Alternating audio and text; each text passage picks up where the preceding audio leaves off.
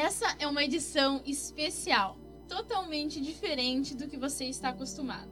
Se trata de um debate teológico onde responderemos perguntas sobre diversos temas. Nossos convidados e professores Alceu Vargas, Robertson Neves e Neuza Bertolini estão preparados para, para solucionar qualquer dúvida que vocês tiverem neste dia. Eu sou Júlia Borges e esse é o debate teológico do Papo Jovem.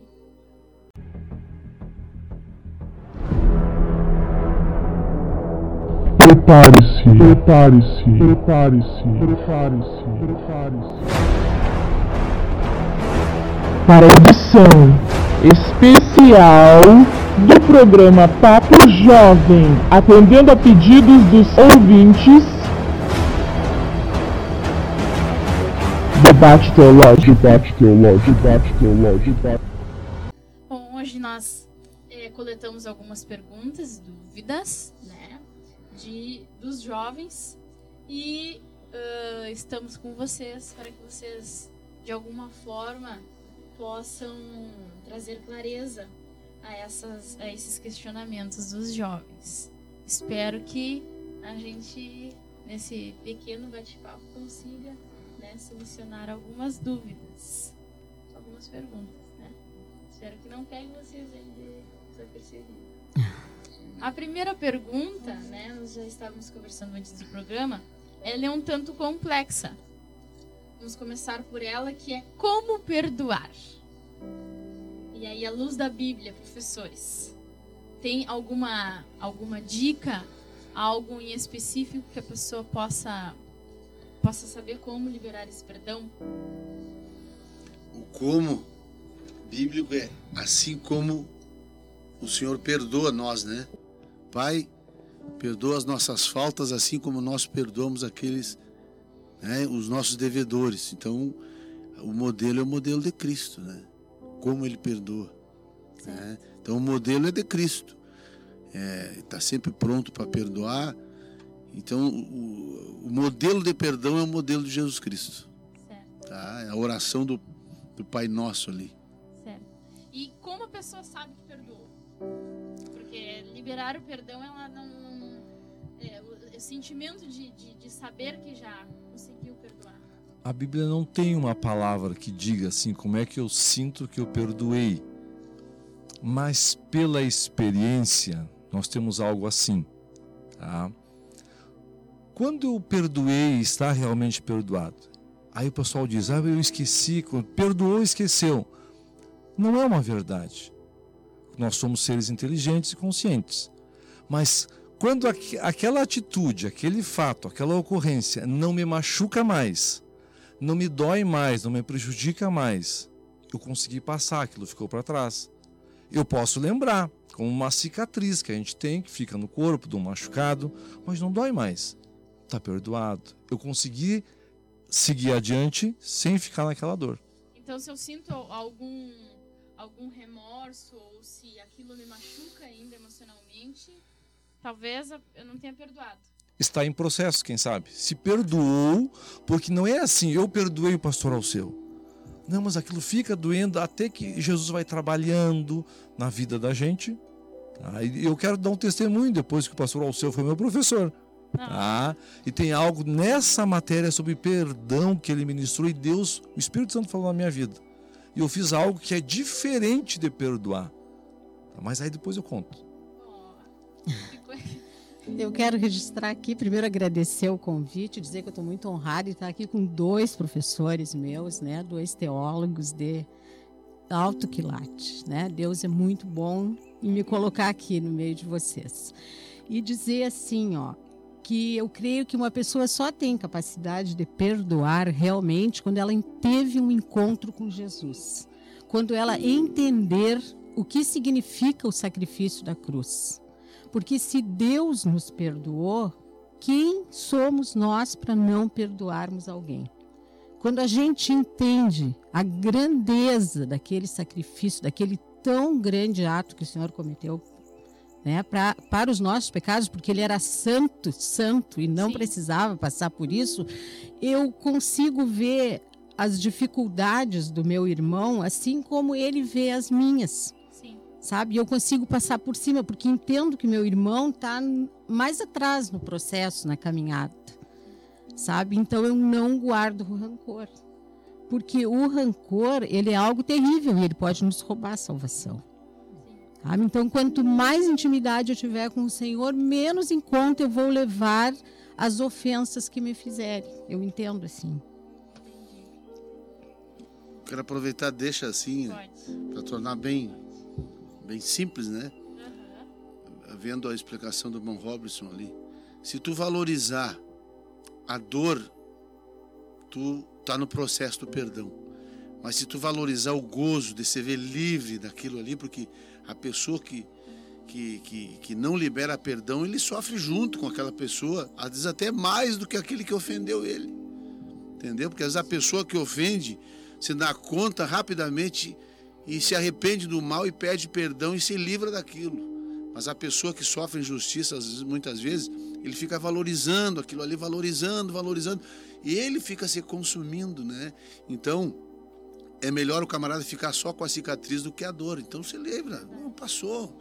Tirar, como diz a nossa irmã Neuza, Cristo é um modelo para nós. Então, se ele nos perdoa uma dívida tão grande como nós tínhamos, porque, olha, ontem eu, eu falei na congregação assim, ó, eu acho que a gente só aceita o perdão de Jesus quando a gente se sente culpado.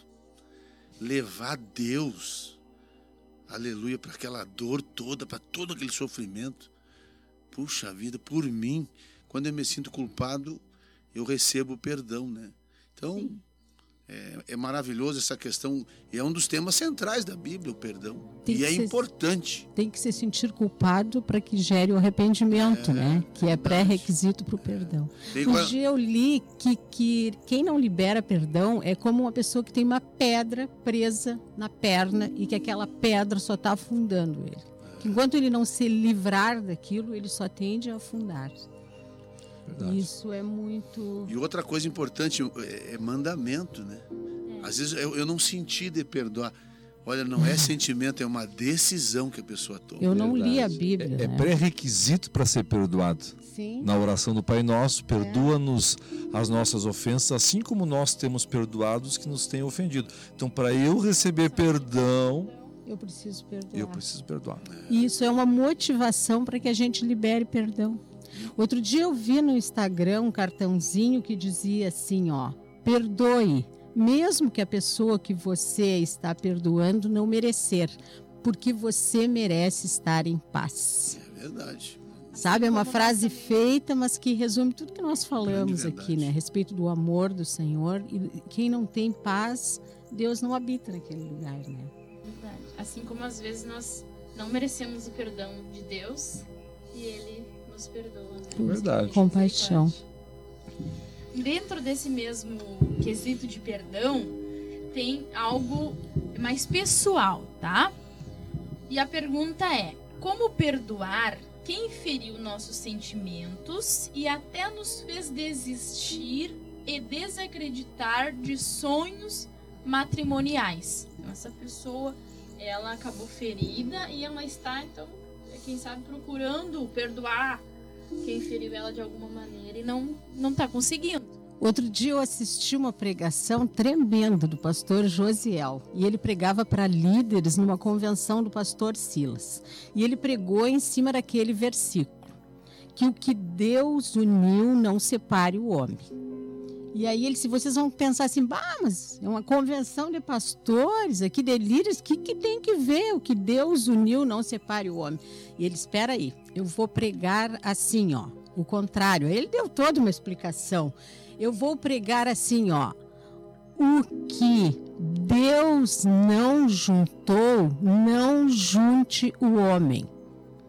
Não junte o homem. Não foi Deus que juntou. Muitas vezes os matrimônios, eles são feitos em cima de um oba-oba. Eles não são pensados, eles não são orados e aí a culpa não é de Deus, não foi Deus que uniu. Foi o homem. Muitas vezes um jovem cristão se une a um que não é cristão. E Deus separou as trevas da luz. Então, né, são julgos diferentes. Então aí vale, na- eu, quando eu li essa pergunta, eu pensei assim, ó, tem que orar. Porque um casamento orado, uma relação que for orada, ela tem tudo para dar certo. Agora, um casamento que não é orado, é difícil depois tu pedir para Deus remendar. E eu falo isso por experiência própria. Sabe? Então, o casamento que for orado, que for buscado, Deus tem compromisso com ele. E muitas vezes a união, mas não foi Deus que quis. Sabe? Então, como curar aquilo? Aí tu tem que parar lá atrás, fazer uma reflexão e buscar a origem da situação. É, eu até falo para os jovens quanto a, a relacionamentos que às vezes eles se sentem frustra- frustrados, né? Que não dá certo, a relação nunca dá certo, nunca dá certo. Sobre vários quesitos do- de que a relação não dá certo. Qualquer coisa que esteja dando errado na vida deles. Nessa questão, eu digo para eles, ó, se não tá dando certo, talvez não seja.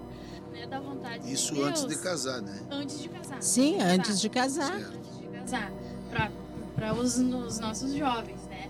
Quando as coisas são de Deus, né? Quando a vontade de Deus está sendo é, feita na vida do casal, as coisas vão dando certo, os propósitos se alinham e quem está na volta está apoiando. É raro, é o, o- talvez o, o casal que esteja dentro da vontade do Senhor e as coisas não darem certo para eles, porque Deus faz as coisas perfeitas. Com certeza. Já dentro do matrimônio, é a pessoa se, se continua e a pessoa insiste, talvez seja como a senhora falou. Né? Ela, Ela sai do propósito de Deus, né? Nessa questão de- dessa pessoa, parece que houve uma dissolução. Não, não sabemos se era casado ou se não, mas há uma, há uma desilusão. Mas dentro do casamento, aí a, a Bíblia me dá duas ah, situações só em que um relacionamento, um casamento pode ser dissolvido. Um é pela morte de um dos cônjuges, outra pelo adultério. Mas, e aí nós estamos falando sobre perdão, né? O fulano traiu, a fulana traiu. A Bíblia autoriza a separar? Autoriza. Mas ela não autoriza a não perdoar. A questão de seguir junto, de repensar ah, aquele casamento, questão de filhos, de vida, é uma questão a dois, a ser decidida. E colocar os pingos nos is se vale, a- se vale a pena ou não. Mas a questão de perdoar, a Bíblia não abre mão. Então, isso é fundamental, que às vezes a gente passa des- de- desapercebido isso Passa aí. batido. Passa batido. Não, mas ele errou. Não, tem que perdoar. Tem que liberar o perdão. Se vamos seguir adiante, nós, como obreiros, como ministros da palavra de Deus, nós não podemos obrigar e impor essa situação. A gente aconselha. Quem sabe, rever. Mas a questão de perdão. Tem que haver perdão. Para haver cura.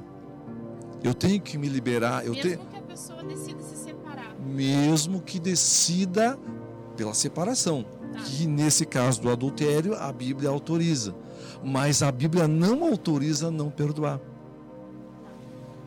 É, é, entrando nessa parte de, de matrimônio, é, biblicamente, né, vamos dizer assim, a pessoa, ela, dependendo da- da- do, do motivo, ela pode se separar, não sendo motivo adultério?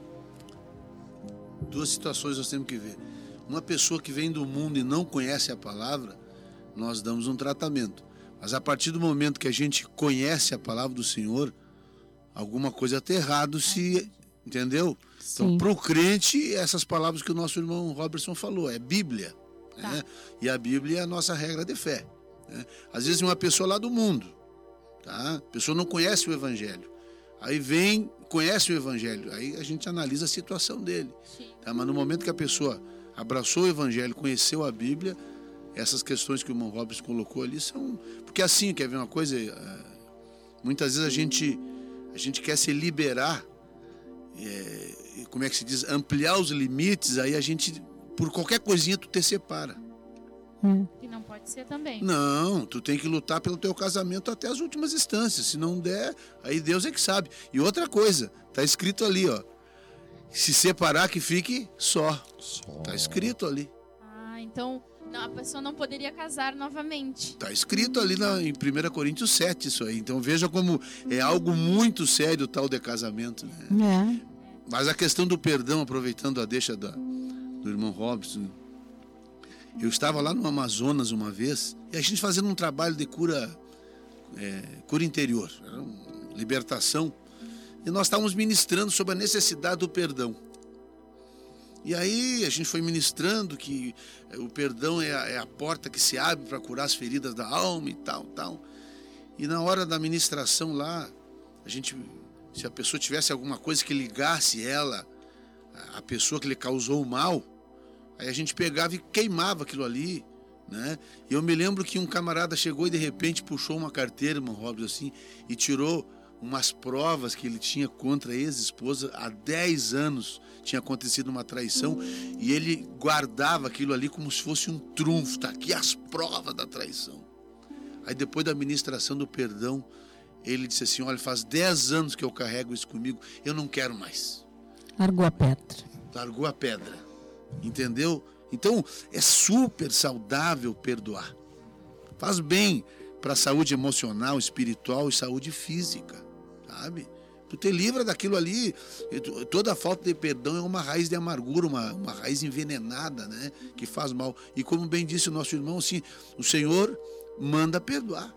Manda perdoar, né? Eu queria só acrescentar aquilo que eu disse no começo. Eu, 2008, 2009, pastor Alceu, eu, nós, junto com a minha esposa, eu fazia um curso Casados para Sempre. E o pastor Alceu e a irmã Marisa eram um casal em treinamento. Isso. E eu tinha algumas coisas no passado que tinham ficado, né? E nesse dia o pastor estava ministrando a lição. O irmão Regis e irmã Ivana estavam viajando, o senhor deu foi na sua casa. E o pastor ministrando sobre perdão. Havia alguém que eu entendia que tinha que pedir perdão para mim. Olhando pela Bíblia, eu estava certo. Olhando pela justiça, eu estava certo. Olhando pelas coisas normais da vida, eu tinha a razão. Pastor Alceu ministrou aquele dia e o Espírito Santo falou para mim: Tu vai e pede perdão. Mas era eu certo. E aí? Aí a Bíblia manda, diz que melhor é obedecer do que sacrificar. Eu obedeci. E entre a razão e ter paz com Deus, ter, ter paz com Deus sempre é melhor. Mesmo que a gente tenha razão, se Deus direcionou, se o Espírito Santo falou, vai tu te humilha e pede perdão. E eu fiz saiu um fardo das minhas costas e eu segui caminhando. Aquilo não me pesou, fez bem, porque a Bíblia diz que melhor é obedecer. Então, perdoar e às vezes, não, mas se o fulano me pedir perdão, eu perdoo. E às vezes Deus pede que nós tomemos a iniciativa para que, que aquela pessoa possa ver, ah, mas para quem errou fui eu. E ele me pediu perdão e a Bíblia nos ensina isso. Né? Nós temos esse, essa atitude de humildade, não, a gente dá o primeiro passo, porque não vale a pena levar carga. É muito melhor andar em paz com Deus, com os irmãos e seguir livre. Praticamente essa colocação do irmão Robertson responde ao número 4 é, aqui, é, ó. Eu já ia dizer é. isso. Liberando o perdão sem estar errado vai trazer paz ao meu coração? É uma pergunta. Dá um tema bonito. Quando a nossa justiça é um fardo. Dá até um tema, né? Lindo. Tô certo, não abro mão, fiz a, a minha razão. Mas como bem colocou nosso irmão, é, entre ter razão e estar em paz com Deus, é melhor estar em paz com Deus. Amém. Amém. A respeito do que o senhor falou, das, que tinha duas situações, né? Uhum. Os que se separaram antes de conhecer o Evangelho Isto. e os que se separaram depois. E daí Deus me lembrou aquela palavra, que Deus não leva em conta o, o tempo, tempo, da nossa ignorância, né? É então, se quando e isso aí é um exemplo que eu tenho na minha vida. Eu me casei muito jovem, eu me separei muito jovem. Na primeiro desentendimento lá eu me separei. E depois eu me casei de novo. E eu passei assim, ó, nem sei quantas vezes mais problemas, mas aí eu já estava nos caminhos do Senhor. E daí, por aquele com base na palavra de Deus, assim, sabendo que Deus tinha um propósito e que eu tinha um compromisso com Ele, em primeiro lugar, com Ele, Deus, eu tive forças para superar tudo aquilo e vencer, no nome de Jesus. E eu acho que é assim que Deus age com todos, porque não é diferente comigo nem com ninguém. E eu vejo casais, assim, cristãos que passaram muita dificuldade, que, tipo vocês, assim, Ju, que se casaram bonitinho, né? E cresceram, tiveram filho, tiveram muita dificuldade, mas eles oraram juntos e eles superaram. Glória a Deus. E eu acho que é isso aí, a gente tem que entender que o nosso alicerce é Jesus. E se o nosso alicerce é Jesus, não tem sonho que possa ter acabado. Ninguém acaba com nossos sonhos. É. Porque os nossos sonhos, eles são sonhados primeiros, primeiro por Deus para nossa vida. Amém? Uma última colocação. Se a pessoa resolve não perdoar, olha as consequências. Uma vez eu dei um conselho para um, uma pessoa, ele tinha sido frustrado nessas questões de amorosa. Aham. Aí o camarada ca- casou e, por incrível que pareça, ele descontava a frustração. Não deu certo o namoro com, com uma pessoa e ele casou com outra. Ele descontava a sua frustração na esposa que ele tinha casado. Pô, eu- um dia eu conversei com ele e disse, rapaz, as coisas que deram errado no passado não pode comprometer o resto da tua vida, tia. Claro. Tu tem uma vida toda para frente e tu vai comprometer a tua felicidade por algo que deu errado no passado. Solução: perdoa e vive a nova vida com Cristo.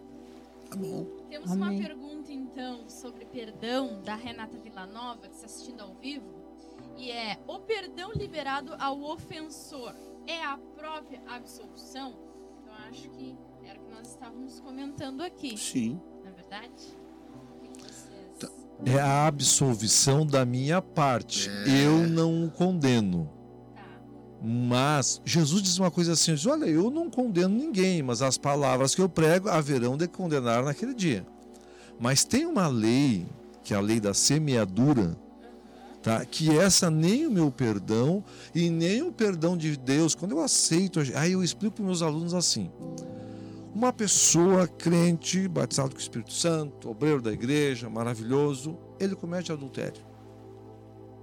A esposa perdoa, a igreja perdoa, Deus perdoa. Os filhos perdoam. Os filhos perdoam, todo mundo perdoou. Mas nessa relação ele gerou um filho. Se ele não pagar a pensão alimentícia, ele vai preso. É a lei da semeadura. É uma forma simples de entender a lei da semeadura. Então eu libero o perdão. A pessoa está livre comigo, Deus está feliz, mas esta lei da semeadura, ela não é anulada. Então eu eu, por isso que eu tenho que ter cuidado. A Ah, Bíblia diz: não erreis. A, a consequência é inevitável. A espada não sai da cabeça, como disse Quer o ver uma Senhor. coisa interessante, Júlia, para a pessoa errar menos? É entender que ele está nessa terra a serviço de Deus, como esposo, como esposa, como filho. Aí se tu entender que se tu está fazendo mal com uma pessoa, tu está ferindo Deus, não. As consequências elas não vão vir porque tu não está pecando, tu está tu tá zelando pela tua vida. Mas o que, que a gente vê? As pessoas são egoístas, pensam em si, e quanto mais egoísta, mais pecador o ser humano é. Esse é o problema. Então, o que é uma pessoa que não é egoísta? É aquela que se rende ao Senhor e entende, Senhor, eu estou a teu serviço. Eu, eu, eu tenho alguns anos de fé, quantas coisas erradas eu deixei de fazer pensando assim, e a igreja, o que, que vai dizer? E os amigos, meu Deus, não posso fazer isso. Então, louvo a Deus assim por ter uma igreja para me dar satisfação. Isso ajuda muito. Agora, uma pessoa egoísta assim, ah, ninguém tem nada a ver com a minha vida. Aí depois está colhendo os frutos da- do que semeou, né? Acaba fazendo mal para si mesmo. Sim. E agora, eu, eu preciso dizer alguma coisa. O irmão falou um, um obreiro que é adultera. Um obreiro é uma pessoa que conhece a palavra de Deus, Aham. né? É. Um adultério, ele não começa com um filho. Um Com adultério certeza. começa com um olhar, uma Exato. coisinha daqui, outra coisinha dali. Aí nós temos alguém que nos ajuda, que é o Espírito Santo. Exato. Então eu acho que uma pessoa que conhece a Bíblia, quando ela vê que está pisando numa areia movediça, ela tem que dizer, ó Espírito Santo, tu tá vendo aqui, ó, eu tô fraco, vem me ajudar. Claro, com certeza. E naquela hora aquilo ali é quebrado. E isso vale para tudo, não é só para o adultério, que o irmão deu o exemplo. As pessoas se deixam levar porque o pecado às vezes ele é gostoso, ele é bom, ele traz uma sensação Se diferente. fosse ruim, ninguém Mas fazia. depois, mas depois o preço é, alto. Meu pai Né? dizia que é um doce envenenado. Isso. Boa. E uma colocação. O único pecado que a Bíblia manda fugir é fugir da prostituição. Perfeito. Então, um olhar impúdico, assim como a nossa querida Maneusa falou, começa às vezes numa. Foge, foge, não, foge. E não, e se não tiver força, Jesus disse: Eu vou, mas eu vos enviarei o Consolador. Sabe que eu tenho melhorado tanto na minha vida com a ajuda do Espírito Santo, Glória coisas que sozinha eu não conseguiria, em todos os aspectos da minha vida. Então eu estou sempre pregando assim, ó, clama pelo Espírito Santo, porque Jesus nos deixou à disposição, né? Vamos lá. Entrando no outro quesito, então, das perguntas. Ah, no Antigo Testamento aparece um anjo com a letra maiúscula para Abraão, Josué e Sansão, segundo essa pessoa que fez a pergunta. E para mais outros. Né? né? São esses três. Esse anjo, ele é adorado, ela colocou. Porém, anjo não recebe adoração. Então, que anjo é esse? Não, essas citações aparecem em Gênesis 18, Josué 5, 13 a 15, também Juízes 3, 13 a 25, que é para os pais de Sansão, Jo- Josué para o próprio Josué. O pessoal assim que tem essas dúvidas, quiser aprimorar esses assuntos, a Escola Teológica João Ferreira Filho, Tá são as, está à disposição. Nós estamos com essa pandemia, com as aulas suspensas. Pastor Alceu veio de Deus para ministrar para nós, a professora Amém. Neuza, nosso diretor, pastor Marcelo Vieira. Gente, isso é uma matéria que nós chamamos, dentro do que estudamos em teologia, teofanias. Manifestações de uma das pessoas da Trindade no Velho Testamento. Tá? Nesse caso aí vai aparecer o anjo do Senhor. No caso de Josué, Josué vai orar antes da batalha de Jericó. E quando ele está orando, ele vê que vem um homem com uma espada desembainhada em direção a ele. Ele era soldado, é, dos nossos ou dos nossos inimigos? E aquele homem com a, com a espada desembainhada diz assim: Sou o príncipe dos exércitos do Senhor. E aí Josué se prostra e adora. Anjo é criado, é criatura, não recebe adoração, não recebe sacrifício. Mas nesses casos aqui, são uma das pessoas da Trindade que aparece no caso, né, de Josué, no caso de Sansão, dos pais de Sansão, Manoá e sua esposa, o próprio Jesus que aparece eh, várias vezes no Velho Testamento, aparições de uma das pessoas da Trindade. né? Não, a diferença também é que esse anjo aí é assim, ó, é o anjo, não é um anjo, né? Entendi. Quando a gente diz assim, eh, eu quero, eu, eu vi esses dias um exemplo assim, ó, ah, eu vou comprar um vestido, mas eu vou comprar o vestido, é algo especial. Né? Não que eu esteja comparando o anjo com o vestido, mas é só para dizer, a gente usa para coisa simples. Imagina quando está na frente do anjo. É o anjo. Então é o anjo do Senhor, é com letra maiúscula, né? O anjo, criatura criada, é o anjo com letra minúscula. Uma coisa interessante aqui, ele- ela, ela frisou essa questão da letra maiúscula. A grande definição é se recebe ou não adoração. Pois é. Tá. Se o anjo recebeu adoração, é uma teofania. É Deus se materializando Tá. ali, tá? Não é pelo fato de ser A com, com letra maiúscula. Se ele recebe adoração, é uma teofania. Tá. Né? Tu vai ver em outras passagens que o anjo, não, eu sou conservo teu, não me adora. Perfeito. Então, é isso que- Apocalipse. Mas aí é o anjo, É o anjo. É o aquele que vai um destruir mensageiro. Satanás. Ok. Que a gente tem medo de Satanás, mas vai ser um anjo que vai É. destruir, né? Pra gente ver como a gente é maior. Ahn, outra pergunta, então, dos nossos ouvintes, tá? Caleb Ruivo. À luz da Bíblia, né? Então, biblicamente, é permitido matar alguém em legítima defesa ou em situação de guerra? Sim, Permitido. claro. Sem condenação. sem condenação. Tá? Claro que tu não vai fazer justiça com- pelas próprias mãos. Por exemplo, assim, ó, se tu tu tá vendo que uma pessoa tá matando outra lá, tu chega lá e fere a pessoa e mata ela. Existe uma matéria que isso aqui não dá tempo de falar, ética cristã, que fala sobre todas essas situações. Ética cristã, tá? Se tu estudar ética cristã, tu vai ver assim que em algumas situações tu, tu não tu não tá pecando, tá? E na questão que ela falou assim numa guerra, por exemplo assim, normalmente o caso do Brasil principalmente, que a Constituição não permite guerra de conquista, né? Aham. Nós, nós, nós vamos defender a nossa pátria. Os soldados estão defendendo aquelas pessoas que muitas vezes esta- estariam eh, sendo prejudicadas. Então, quer coisa mais nobre do que isso, né? Livros apócrifos? Eles têm algum valor espiritual? Assim, ó, o que, que acontece? Tá? Os judeus têm um, uh, apócrifos é tudo aquilo que não é inspirado, que não foi aceito nem pelos judeus e nem pela igreja. Tá? Não faz parte do cânon sagrado. Isso é apócrifo. No Velho Testamento existe alguns alguns livros, tá? Primeiro e Segundo Macabeus, eh, Judite, Tobias, Sabedoria, alguns acréscimos a Daniel que foram feitos no Concílio de Trento 1546 para combater a reforma protestante em 1510, que começa com Lutero. Porque antes nem a Igreja Católica aceitava. Então, para ju justificar purgatório, doutrinas católicas, então tem esse componente histórico que a gente estuda também no, curso de teologia. Então, e esses livros são considerados apócrifos que nem os judeus aceitavam eles. Tá? Não faz parte do Torá, da lei dos profetas. Tá. E aí, logo, eles, então, eles surtem algum efeito ou eles Al... têm algum valor? Só Ma- por conhecimento. Macabeus, primeiro e segundo Macabeus, talvez tenham um, um fundo histórico apenas, Tá. que é o período interbíblico entre final de Malaquias e começo de Mateus. Tá? São 400. É em torno de 400 anos. Esses livros também são chamados de deuterocanônicos.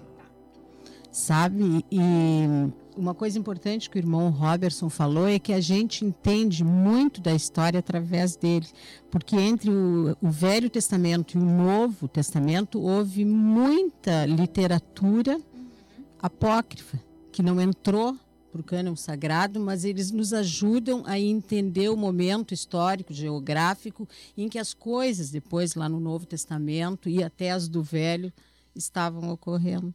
Em teologia ah, é estudado esse. Só Não é visto como literatura, Ele entende? não é visto assim Só como aplicação, como, ciência. credo de fé. Espiritual. É. Tá, entendi. Tá? Porque é um período assim, do final de Malaquias até o, na- o anúncio do nascimento de, de João Batista, há um silêncio de Deus, Aham. em que ele está preparando o mundo para receber o Cristo. Então havia aquela sede de Deus. Quando Deus não fala, os homens começam a falar, A falar. dizendo que foi Deus. Ah, Por isso teve essa literatura vasta aí, deuterocanônica. Como atrair os dons do, os dons do Espírito? Olha, eu vou começar rapidinho aqui, já vou liberando Tá. assim, né? Eh, Nós estamos pregando, nós estamos vivendo agora essa revista dominical, Sim. é, Princípios Divinos para Tempos de Crise. Então a gente abriu mão de algumas coisas que a gente fazia antigamente. É, os- as famílias se reuniam para orar, para buscar os dons.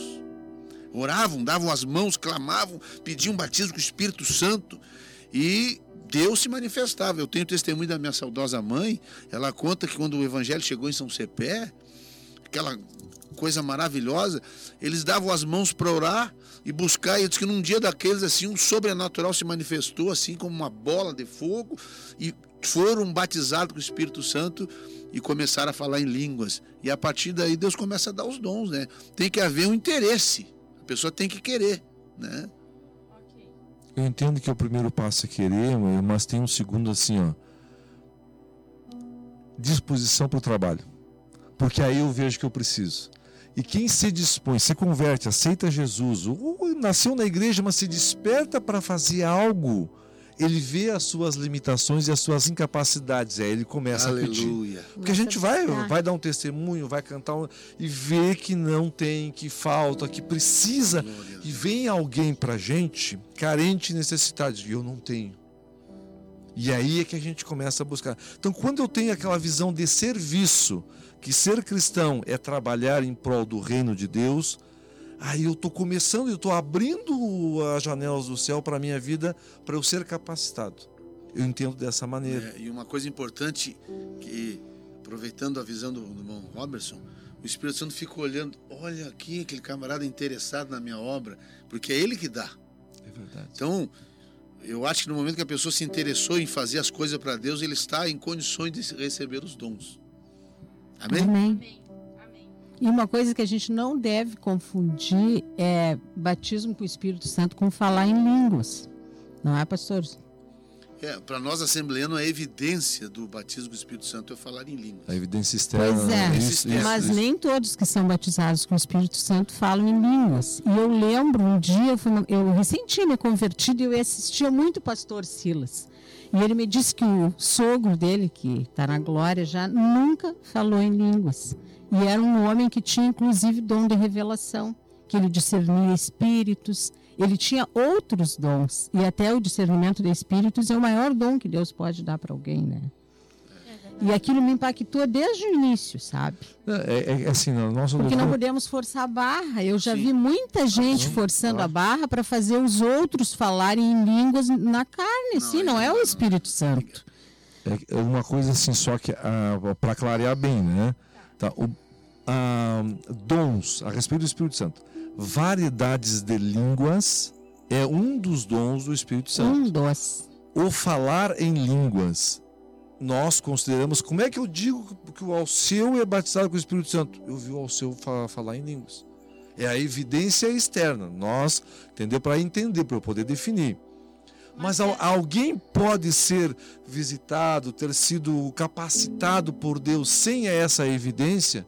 Pode, mas eu não posso dizer que é. Sim. Não posso testificar. Eu não caso. posso, olha, a Neuza é batizada com o Espírito Santo. Não, a Neuza estava falando língua estranha. Não, eu vi. É, eu, Robertson, posso Sim. dizer isso através dessa evidência. Fora isso, não compete mais a mim. Sim. Né? Ah, vamos alternando as perguntas que tá chegando, mais Vambora. perguntas do pessoal. Por que dizem que Jesus veio para confirmar a lei, sendo que algumas delas nós não cumprimos? Acredito que seja as leis do, do Antigo Testamento aqui. Bom, assim, ó, Jesus não diz que veio para confirmar, ele diz assim: eu vim para cumprir a lei. Cumprir. Né? E ele disse que nem um J, nem um tio, ou seja, nem o acento ali, a vírgula, ia ficar sem ser cumprida. João, quando apresenta Jesus, ele disse: e o verbo, o logos, a palavra. É como que ele está dizendo assim? As palavras saíram lá dos escritos e tomou forma de um corpo. E nós vimos ela manifestada. Porque Jesus não vai ter pecado, embora tenha sido tentado em tudo, diz o autor da carta dos Hebreus mas ele era a palavra viva. Então, ele veio para cumprir a lei. Por quê? Paulo diz que nós, a lei era pura, santa e boa, mas nós não tínhamos condições de cumpri-la. E Jesus cumpriu a lei por nós.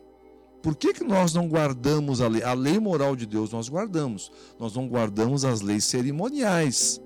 Tá, mas e o sábado? O sábado é um sinal entre Deus, Jeová, Yahvé e os judeus, feita na Bíblia. Tá? Nós cristãos guardamos o domingo porque é o dia da ressurreição de Jesus. Toda a igreja primitiva se reunia no primeiro dia da semana. Que, domingo significa dia do Senhor. Então, Jesus cumpriu a lei por nós. Atos 15 foi dado aos gentios. Tá? Quando os judeus começaram a dizer não, que os gentios têm que se circuncidar, guardar o sábado, tudo que está escrito em Moisés, foi dito à igreja e transmitido ao apóstolo Paulo, Barnabé, diz assim: Pareceu bem a nós e ao Espírito Santo, não vos impor coisa alguma, a não ser estas coisas que são úteis. Né? Que vos abstenhais da prostituição, do sufocado, que é o animal que era morto sem ser sangrado, tá? e da idolatria, das quais coisas fazei bem se dela vos apa- apartardes. Então é isso que cabe para nós gentios. Tá? Não a lei de Moisés. Estamos livres, Jesus cumpriu a lei por nós. Agora, a lei moral dos dez mandamentos, de honrar a Deus, honrar o Pai, amar o próximo, isso já estava lá, É algo que continua valendo. valendo. Nós devemos fazer. E até o dízimo, que muitos dizem que não, também é, faz parte. Ok. né? Honrar o Senhor com as primícias da minha renda.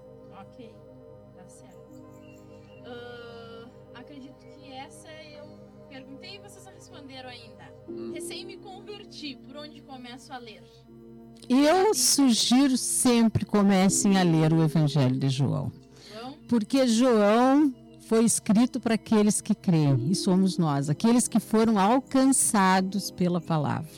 Eu comecei lendo João e eu me apaixonei por Jesus, eu era uma menina. Eu era uma menina. E imagina um novo convertido. E a gente leu o capítulo 17 de João, não tem como não chorar, não tem como não glorificar o nome do Senhor. Assim, imagina assim, ó, Jesus estava lá orando pelos discípulos e já estava orando por nós, né? Eu nem tinha me convertido, nem tinha nascido, mas ele já sabia e ele estava orando por nós. E, eu, na minha humilde eh, opinião, sempre sugiro, começa lendo os evangelhos e começa por João. Porque cada evangelho teve um direcionamento, né? E João escreveu para nós que cremos. A impressão que dá, irmã Neuza, é que assim, os outros evangelhos parece que vem Jesus pelo lado de fora, de quem está assistindo. João vê de dentro, do núcleo interno. Como é que era no dia a dia com as pessoas na intimidade? A mesma recomendação, comece pelos evangelhos, começa por João. O senhor faz a mesma indicação. Mesma indicação e acrescento: se for jovem, leia Provérbios, um capítulo por dia. Perfeito! Ó, eu vou defender a. Tão mês lendo. passado leram Provérbios do 31, mês passado teve 31 dias e eles leram. É maravilhoso, são Muito conselhos maravilhosos assim. Muito. Eu me lembro da minha juventude, Júlia, que provérbios assim, aqueles conselhos ali é tremendo, né? Sim. E ali a expressão da sabedoria é muito. Então, Novo Testamento João, Velho Testamento começa pelo Provérbios. E se quiserem ter no Velho Testamento dois, duas pessoas, por exemplo, tem o José e Daniel. José e Daniel. José, assim, ó, José é um jovem que me impressiona muito, porque ele foi tentado com tudo que a juventude hoje em dia é tentada, mas ele honrou a fé dele em Deus. Viu, Júlia? É bom colocar assim também, ó. A gente, quando é novo na fé, não tem muita noção do que está lendo. Então, lê como história. Ah, foi formado assim, quem são os personagens, tá, tá. Daqui a pouco tu entende a história, daqui a pouco tu começa a ver a importância das coisas e as lições que a Bíblia te dá, né? Tu- aí tu começa a construir. Uma vez perguntaram pro meu pai, sim, quantas vezes o senhor já leu a Bíblia, pastor Alceu? Eu li uma vez, mas li bem lido. aí, olha o que, que ele dizia. Eu entendo que ele Eu diz. sei, eu sei que o irmão Robertson é geografia com ele, geografia bíblica, né? O pai, ele construiu o cenário, irmão Robertson, assim, ó. Ele imaginava as pessoas envolvidas ali e pá, coisa linda demais. Então, ler a Bíblia começa com uma história, né? Vendo assim para ver os personagens e o papel de cada um. E vai começar a ficar Isso, fácil isso, né? É, eu nunca me preocupei com quantidade. Tem gente que faz propósito. Eu vou ler em tanto tempo. Não, eu vou ler no tempo do Espírito Santo. E às vezes eu pego um capítulo e eu leio cinco, seis vezes e no outro dia eu leio de novo. Porque tem mais coisa ali, ó, para eu sugar daquilo ali. E, que é- e, na verdade, assim, textos históricos você passa mais rápido. Há textos que você vai e volta para poder entrar na mente, você compreender aquilo. E às vezes está lendo um versículo, principalmente nos evangelhos sinóticos, Mateus, Marcos e Lucas, que eles têm histórias que se repetem, né? Então, às vezes, a gente está lendo num evangelho e a gente diz, ah, mas isso aqui eu já li lá no outro, aqui está mais explicadinho. Isso daí é muito bom. Assim, ó. Ah, tem alguém que está fazendo a leitura de João, provavelmente. Temos algumas perguntas, vou fazer uma é, deste evangelho.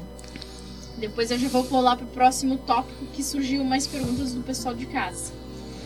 É, há evidências que João Batista foi batizado por Jesus ou alguém teria feito isto antes?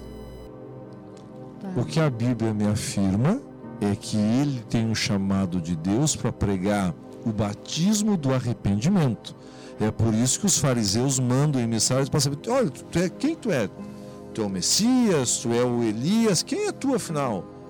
Ah, e aí ele diz: não, sou voz que clama no deserto. Então ele responde isso, está no Evangelho de João isso. Esse batismo é o das águas. Das águas. Das águas. Quando Jesus se apresenta para ele, ele diz assim, por isso que surge essa dúvida. Eu, caristo de ser batizado por ti, tu vens a mim?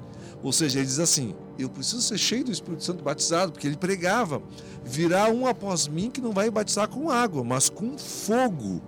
E é por isso que o João Batista diz para Jesus, eu, caristo de ser revestido por ti, Aí Jesus disse, não, é necessário que você cumpra isso. Ah, entendi. Então ele tava, ele tava nessa passagem ele falava do batismo no Espírito Santo, com fogo, né? Com fogo dos céus, que ele diz. Tá, mas nós estávamos conversando aqui antes do programa, né, irmão Robertson? Isso daí. João Batista foi o que fundou, assim, né? um- Ele teve o chamado para batizar. Então ninguém batizava antes dele, né? Não existia. Não tinha batismo, ele foi chamado para isso. Ele é o precursor, o arauto, né? É.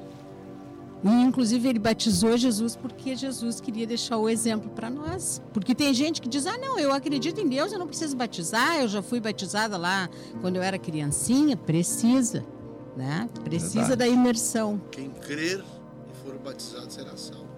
Ninguém pode crer pelo outro, né? Sim. É um testemunho público. É, como saber se sou salvo? Olha, isso é um testemunho do Espírito Santo na gente, viu? Por exemplo, assim, se tu não eu tenho certeza? Ó, se tu não tu, tu- tu te desligou desse mundão assim, tu, tu pode até não ser uma pessoa perfeita, mas no momento que tu preferiu as coisas de Deus em detrimento ao mundo, eu acho que é o primeiro testemunho. Se tu não te sente bem no mundo, sabe? E tem necessidade de estar na presença do Senhor, é, é uma evidência, sabe? Mas isso é um testemunho do Espírito Santo dentro da gente. Olha, se nós fôssemos olhar para nossas fraquezas, nós nos sentiríamos condenados. Mas o Espírito Santo diz: nenhuma condenação há para os que estão em Cristo. Né? Isso não me dá o direito de viver irresponsavelmente, mas é um testemunho do Espírito Santo isso aí. E outra coisa, assim, aproveitar as deixas do irmão, do irmão Robson, que é a questão de ver as coisas. Ó, eu preciso dar testemunho para as pessoas verem. Deus me vê por dentro, mas as pessoas me veem por fora. Quantas pessoas, ah, Deus está importa é o coração. Não, eu preciso evidenciar, sabe? É, eu não me lembro onde é que está é escrito. necessário que as pessoas percebam a, A transformação. mudança. É, eu não me lembro, é lá na- nas epístolas de Timóteo que diz que todo aquele que confessa a Cristo como Salvador traz esse selo, é se separar das coisas do mundo. Tá? Então, se tu perdeu o prazer pelas coisas do mundo, ou pelo menos sente necessidade de abandonar essas coisas e te agarrar com Deus, é uma, uma evidência. Para mim, né? Eu, eu, eu vou resumir isso que o pastor Alceu disse. Tudo que ele disse está incluído nesse versículo Romanos 5.1. Diz assim, justificados pois pela fé temos paz com Deus e o sangue de Jesus Cristo, seu Filho, nos purifica de todo pecado. O que é justificado? Ei, é inocente pela fé. Estou com paz com Deus. Ou seja, não me sinto culpado. Eu, eu chego diante de Deus e não me sinto culpado. Glória a Deus. Tô, tô limpo, tô bem, tô em paz A com tua Ele consciência não a te minha acusa. consciência não me acusa. É justificado pela fé. Tenho paz com Deus. E, assim, e se eu fizer alguma coisa errada, eu sei que o sangue de Jesus Cristo, seu Filho, me purifica. Essa, aí eu sei. Estou no caminho. Não sou perfeito, mas estou no caminho. E tem uma luzinha que acende, né? Quando a gente vai fazer a coisa errada, né? E a gente tem que saber dizer não para coisa errada. É possível ser salvo sendo desigrejado? Acredito que é uma pessoa que não vai na igreja, né? A Bíblia manda congregar, Tá né? doente esse camarada aí, tá em casa, não É. pode ir, né? Aí só numa situação dessa, a pessoa, por que não, mas ir na não, igreja? nesse eu acho que do- no sentido da pergunta é da pessoa não querer ir na igreja, não que ela não possa ir. Uma pessoa que não pode ir não é desigrejada. Isso é uma utopia na minha cabeça. Assim, sim. Porque quem, como o senhor contraria, como é, explicou que, um- antes. como é que um. Não tem como um dedo viver fora da mão, cortado, entendeu? Entendi. Porque nós exer... ó, ah, eu, eu- eu gosto muito de falar sobre isso assim, ó. O fruto do Espírito, quando eu me relaciono com Deus, eu tenho paz, amor, paz e alegria. Mas quando eu me relaciono com os irmãos, eu preciso longanimidade, benignidade e bondade. E comigo mesmo, eu preciso fidelidade, mansidão e domínio próprio. Eu, como é que eu vou provar se eu não me, se eu não congrego? Não exercito. Eu não exercito, não congrego, não vivo a comunhão do corpo. É como se fora do corpo a pessoa estivesse morta espiritualmente. Não sei. Não Assim, tem motivo para não ir à igreja, né? Se tu não te sente bem num lugar, em algum lugar tu vai te encaixar. Se não se encaixar em lugar nenhum, tá com algum problema. Aí É tem que pessoa. orar para que Deus revele qual é o problema, porque a pessoa possa se ajustar, né? Assim, nós vivemos esse momento de pandemia, então o pessoal critica muito. Para que a igreja? Deus ouve a oração em casa. É verdade. Tá, e aí o que, que eu aprendo?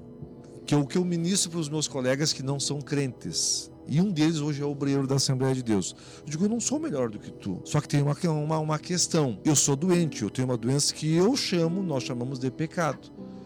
A igreja é meu hospital. De tempo em tempo eu vou lá porque eu tenho que tomar meu remédio, porque senão essa doença me mata. Tu é igual a mim, só que eu tô tomando remédio, tu não tá.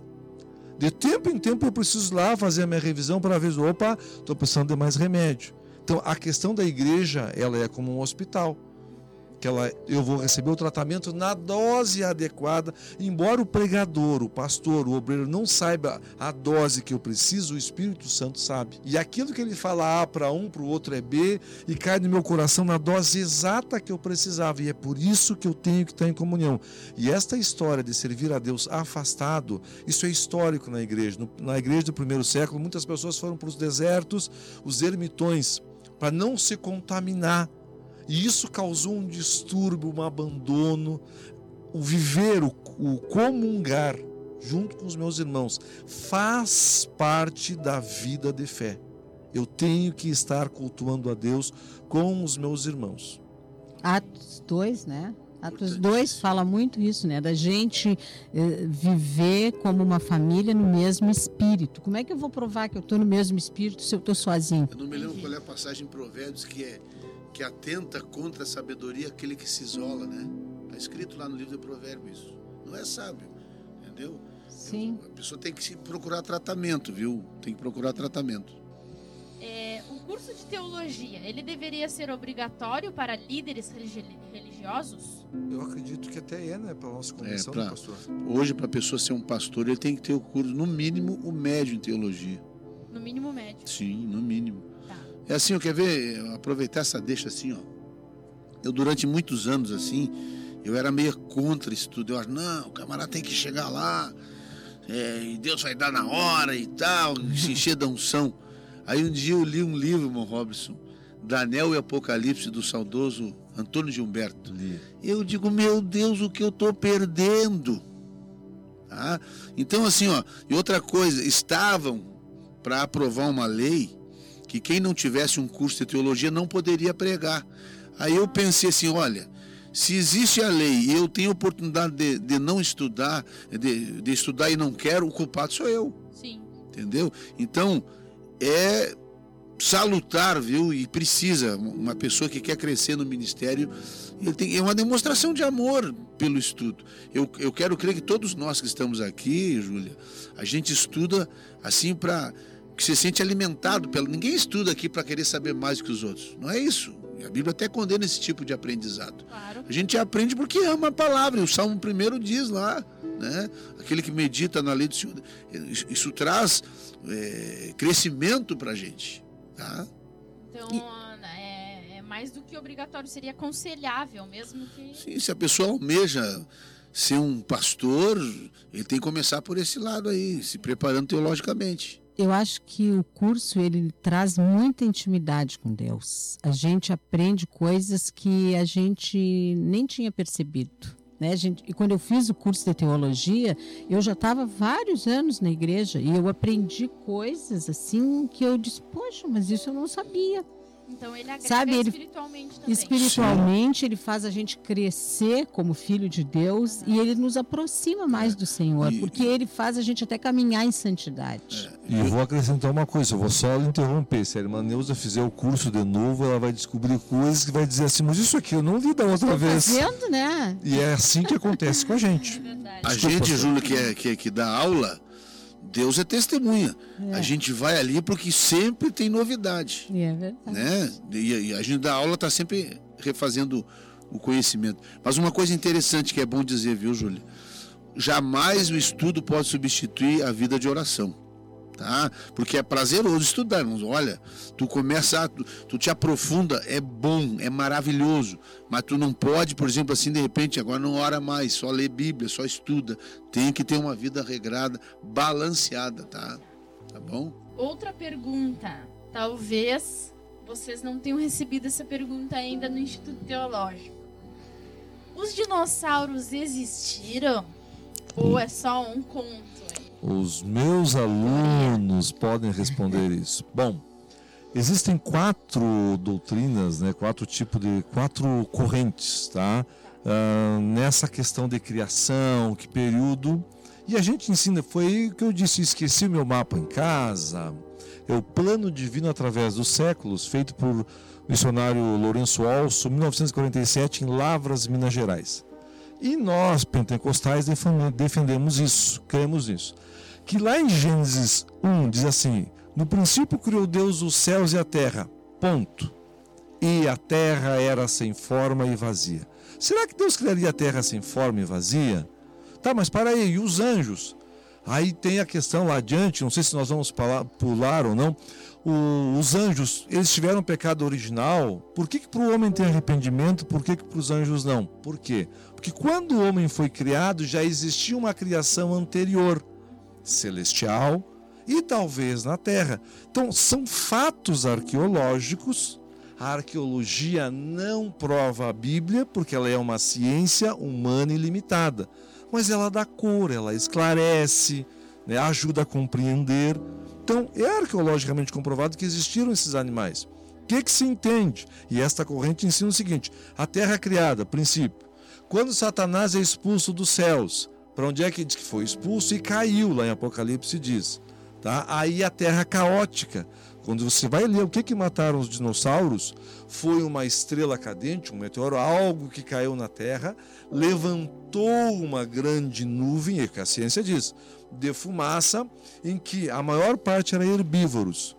E morreram porque não existia fotossíntese. Quando Satanás foi expulso, ele foi expulso e caiu na terra. Essa é a interpretação. Tá? Esses animais morreram todos, quando aparece em Gênesis lá é a terra recriada. E é colocado o homem no centro dessa terra. O agente externo já, já existia da tentação? Já. Satanás já havia caído? Já.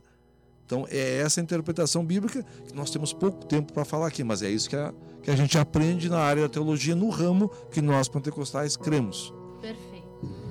Vocês concordam? Isso aí. Amém. Mantendo o mesmo foco de arqueologia, tem comprovação histórica da Arca de Noé? Eu estava, por curiosidade, eu, a tal da epopeia de Gilgamesh, uma coisa interessante. Esse camarada, eu li por curiosidade, né? Ele diz que esse camarada conheceu Noé. Então ali quando houve aquela civilização da, da, da, da Torre de Babel, aquela coisa toda ali, né? E talvez o manuscrito mais antigo seja essa epopeia. E lá registra, né? Os três livros que falam sobre o dilúvio. A Bíblia, o Torá dos judeus, os muçulmanos falam, e essa epopeia, né? foi um rei lá que conheceu, e lá tem o registro de um grande dilúvio. Né? Talvez seja a prova mais antiga fora da Bíblia. Né? Mas hoje, fui, fui dar uma estudada nesse assunto, que a gente quase não, não se firma muito assim, porque o nosso ramo é outro, de, que já estão no fundo do mar, as pessoas já estão vendo indícios da arca, né? E existe lá na Turquia o Monte Ararat e tal, que as pessoas provavelmente consigam localizar a arca lá, mas o, o, o presidente da, da, da, Turquia proibiu lá porque estavam causando danos lá, né? Mas existe sim. Eu vi um ah, documentário é sobre as, é, as pesquisas na Turquia e era bem nesse sentido. Assim, ó, lá no, no, no, Monte Ararat, que pertencia a armênios, os turcos invadiram lá, tem gelo lá em cima, é, é bem alto. Tem, já tem foto de satélite com, com material, os japoneses fizeram expedição lá, tá? Então, tudo confirma que lá é a, aquele material é a arca. Mas sobre a arca, e aí para ver como as coisas de Deus são perfeitas, tá? As medidas da arca, assim, o comprimento, tá? É o dobro da largura e tem uma relação com a altura. Os norte-americanos desenvolveram seus, as suas armas de guerra, os seus navios de guerra, observando estes parâmetros, em que a, o comprimento tem que ser o dobro da largura e a, a proporção da altura, que são os que menos naufragam. Tem a maior capacidade de, de andar por cima das águas. Então, eles observaram isso. Então, tem lições aí, porque a planta da arca é dada por Deus a Noé. Então é algo extraordinário. Tem vídeos sobre isso aí no YouTube extraordinários. Mas voltando a respeito da, da história do coisa, se é, se, hoje já é comprovado aquele Bob Ballard que descobriu o Titanic, já comprovou que houve um dilúvio, o Mar Negro hoje, na região sul, entre a depois da Grécia ali, entre a Turquia e a, e a outra, outra parte da Europa, era um lago de água doce. Eles já comprovaram que houve uma inundação, tá? isso é científico, uma inundação em que as águas do mar invadiram ali.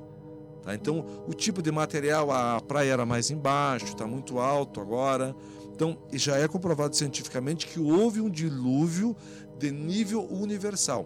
Para as histórias, os povos uh, tradicionais da Austrália, povos aqui da, da Cordilheira dos Andes, de várias partes do mundo, quase todos os povos, a epopeia de Gilgamesh que o pastor falou, tá?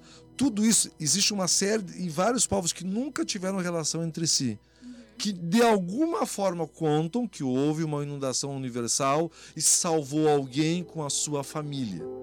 É fantástico os componentes antropológicos a respeito do dilúvio da arca. Muito bem respondido. é, a próxima pergunta é: signos, coincidência ou mentira? É... Eu anotei aqui um versículo bíblico aqui. Essas práticas de, de signos eram, uma, eram práticas das religiões profanas, aquelas que não que não faziam parte da fé de Abraão, de Israel e não faz parte da nossa também. Eu vou procurar enquanto vocês falam aqui em Deuteronômio, Deus sempre diz, ó, essas práticas religiosas vocês não né? Então a gente crê que existe muita ação do inimigo no meio dessas coisas aí. Tá? Existe uma diferença entre astronomia, que é uma ciência, e astrologia, que é crendice. Tá? Então é o todo ser humano ele tem essa é, é por isso que o pessoal busca ler a, o futuro em cartas, em búzios. Existe essa curiosidade, mas a Bíblia sempre diz, eu acho que o pastor que vai procurar o versículo, que a gente não deve buscar buscar prognóstico, uh, pessoas que fazem prognóstico. Okay. Nesse sentido, a Bíblia condena esse tipo de, eh, de prática. Mas aí eu vou contar uma história de alguém que era da TV aqui da cidade, né, conhecida, já está aposentado, trabalhando na TV, na TV aqui, foi para Porto Alegre. Não veio de Porto Alegre os signos lá para ler na hora do jornal do almoço, não veio. E agora o que, é que eu faço? Bom, mas aí ela pegou o Ares, botou no touro, de, de touro botou em Libra, e viu. E todo mundo, por quê? Porque diz assim: não, você tem que amar a pessoa que está, o seu parceiro. Tome cuidado nos negócios. Mas é claro, são coisas óbvias, né? Se eu quiser, eu faço um horóscopo bem legal, bem bacana. Porque são coisas óbvias que estão ali, né? Ninguém diz, olha, tu tá com câncer, tu abre o teu olho. Não tem isso, não aparece. Exato. Não, e eu lembro agora que foi feito uma profecia, né, sobre esse pessoal aí, astrólogo, que o nosso atual presidente ia perder as eleições. Há poucos dias eu vi isso no YouTube. Ah, né? é, dessa eu não sabia. Ele está aí, a, né? A Ele está aí de presidente, não... né? É. E eu, agora me ocorreu uma coisa, antes do senhor, eu vou, porque eu acho que é muito bom a gente ilustrar. O meu filho, mais moço, ele é um menino de muita fé, apesar dele não não participar da igreja. E ele estava na casa de uns amigos, sábado, e ele me ligou e me perguntou: "Mãe, que horas eu nasci?" Ah. E aí eu disse 3 e 40. Só que lá em casa um nasceu 13 e 40, outro 4 e 40 outro 5 e 40. Aí eu fui lá na certidão dele olhar, sei como é que eu, mãe, não vou ter certeza, né? Eu disse 13 e 40, mas eu fiquei na dúvida. E aí eles estavam numa brincadeira, ele estava debochando das gurias lá, das amigas, as amigas da namorada, que elas estavam fazendo um, um mapa astral e ele estava rindo e debochando aquilo, dizendo que era bobagem. Tá, mas eu vou dizer para vocês verem. Aí diz que elas fizeram com base em 3 e 40 e deu que o o ascendente dele era em Ares, e aí elas começaram a ler, viu como tu é isso? Viu como tu é? Olha o que que tu é. E aí eu liguei para ele, eu disse, bah, Eduardo, Fui lá olhar. É, tu nasceu às 4h40. Aí ele dava risada, ele dizia: Mãe, mãe, essa foi a melhor notícia que eu recebi hoje, mãe, não acredito. Aí ele disse assim: ó, desmancha tudo, eu nasci às 4h40. Aí elas achavam que ele estava mentindo, né? Ele disse: Não, minha mãe me ligou, olha que eu falo com ela, eu nasci às 4h40. Não tinha nada a ver com o que tinha dado antes, sabe? Então é para ver como o irmão falou, assim, é só corroborando o que ele disse. São coisas muito óbvias, Às né? Às vezes a pessoa lendo ali acha, é, é isso mesmo. Um dia eu estava dentro da igreja e um profeta me olhou e disse assim: Ó, Deus manda te dizer que ele vai te dar uma filha. Tu não pediu, mas ele conhece o teu coração, ele vai te dar e tatatã, tatatã, que tu sabe a história, né, Julinho? É algo bem diferente. Foi em outubro e eu, em janeiro, fiquei grávida. Sabe? Então é muito diferente. Diferente. Tudo que ele disse que aquela filha ia ser na minha vida e na minha família, tudo se cumpriu. Então isso aí foi uma coisa de Deus, porque só Deus tem o poder de prever o futuro, né? Só Ele conhece. Quando a gente era uma substância informe, Ele já nos conhecia, É verdade. né? Só vou ler aqui, quando nós estamos aqui num debate teológico, né? E a finalidade da teologia é a gente praticar a palavra, né? Então, no livro de Deuteronômio 18, do, do 9 ao 14, diz assim, ó, quando entrares na terra que o Senhor teu Deus te der, não aprenderás a fazer conforme as abominações daquela terra, daquelas nações. Entre ti não se achará quem faça passar pelo fogo a seu filho ou sua filha, nem adivinhador, nem prognosticador, nem agoreiro, nem feiticeiro, nem encantador, nem quem consulte a um espírito adivinhador, nem mágico, nem quem consulte os mortos, né? Então, isso aqui faz parte da idolatria. E o, o irmão Robson falou ali em Atos 15, tudo do Velho Testamento referente à idolatria nós cumprimos literalmente, tá? Então, por isso que a gente, signos, é, é, vai mais para a questão de coincidências e mentiras, aí, obviedades, né? Como disse é, o irmão, nós não praticamos isso aí, tá? Nosso signo é Jesus. Bem respondido. É, caminhando então para o final do programa, nós com certeza faremos uma próxima, é, um próximo debate com mais questões que faltaram, né, e que ainda poderão vir a surgir. Mas vamos mais a mais uma pergunta. Se Deus é bom, por que existe inferno? Que Deus é justo. E porque Ele nos dá o livre-arbítrio. Porque A se- gente pode escolher, né? Ou morar com Ele ou sem Ele. seria A forma de punir Satanás, né? Porque a Bíblia diz assim, ó, o inferno que foi feito para o diabo e os os seus seus. anjos. Então é uma forma de punição que Deus deu para para Satanás lá por ter quebrado lá a ordem no céu. A- A questão toda, Júlia, é assim, ó. Deus não deixa de ser bom quando pune o pecado. Ok. tá? Deus é bom, mas seria injusto para com aquele que se esforça, que faz o bem, que não prejudica o seu próximo, que ama a Deus, ele estar no mesmo lugar com aquele que não se importa, que judia, que mata, que peca. Então, a bondade de Deus, ela tem um limite, porque a justiça de Deus também age. Então, não é que Deus não seja bom, Deus é bom tanto que deu o seu filho para morrer pelos injustos, para que eu não pagasse, porque eu não tinha como pagar essa dívida. E é aí que se manifesta a bondade e o amor de Deus. Mas a justiça diz assim: se não aceitar, vai sofrer o, a- o peso e a pena da justiça sobre a vida. A opção é tua, é nossa. É nossa, exatamente. É, estamos então encerrando essa edição especial. É, espero que todos que tenham assistido essa live e que ouviram este podcast tenham sanado algumas dúvidas.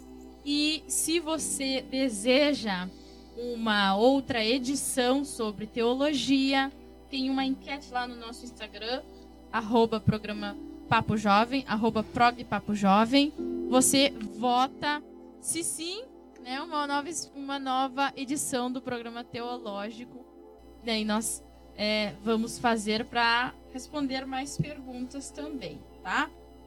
Muito Amém. obrigado, Robertson, pela presença. Obrigado, Neuza Bertolini. Pastor Alceu, muito obrigado também pela presença de vocês, por terem é, estudado durante este tempo e respondido as perguntas. Não foram perguntas fáceis, né? Foram perguntas bem diferentes do que a gente está acostumado, mas é, acredito que, assim como eu, todos é, gostaram muito dessa edição especial deste programa. Não sei se vocês têm algo a acrescentar. Só agradecer a gentileza de nos escutarem. Amém. E a Bíblia diz: quem vos ouve, a mim me ouve. Ah, Vocês ouviram a palavra do Senhor Jesus aí. nós temos que aprender, né? nós somos mais antigos, a aprender a usar esses um, elementos da mídia para tornar conhecida as coisas de Deus. A Bíblia é um livro, um livro fantástico, gostoso de saborear. E a gente coloca ele muito longe como algo difícil. Não, a gente tem que ter prazer em ler, em conhecer, em saber e absorver para a nossa própria vida. Amém. Eu acho que de tudo que a gente debateu aqui hoje, nós começamos pelo mais importante, que foi o perdão. Amém. Né? E nós precisamos perdoar.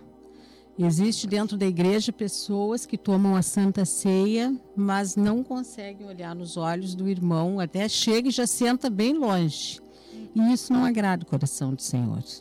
Eu, como mãe, eu tenho quatro filhos e eu quero que todos se amem e se deem bem. E é assim que Deus quer, né? Tem uma palavra em Lucas que o Senhor Jesus disse: não julguem para não serem julgados, não condenem para não serem condenados e perdoem para serem perdoados. Então nós precisamos do perdão do Senhor, então nós temos que liberar perdão. E não podemos ser falsos nisso, porque Deus conhece o nosso interior. Tá? Deus abençoe a todos. A todos vocês que escutam nosso podcast e a nossa live é sempre ao vivo no Facebook, uma de CB, a Debagé. Até o próximo Papo Jovem.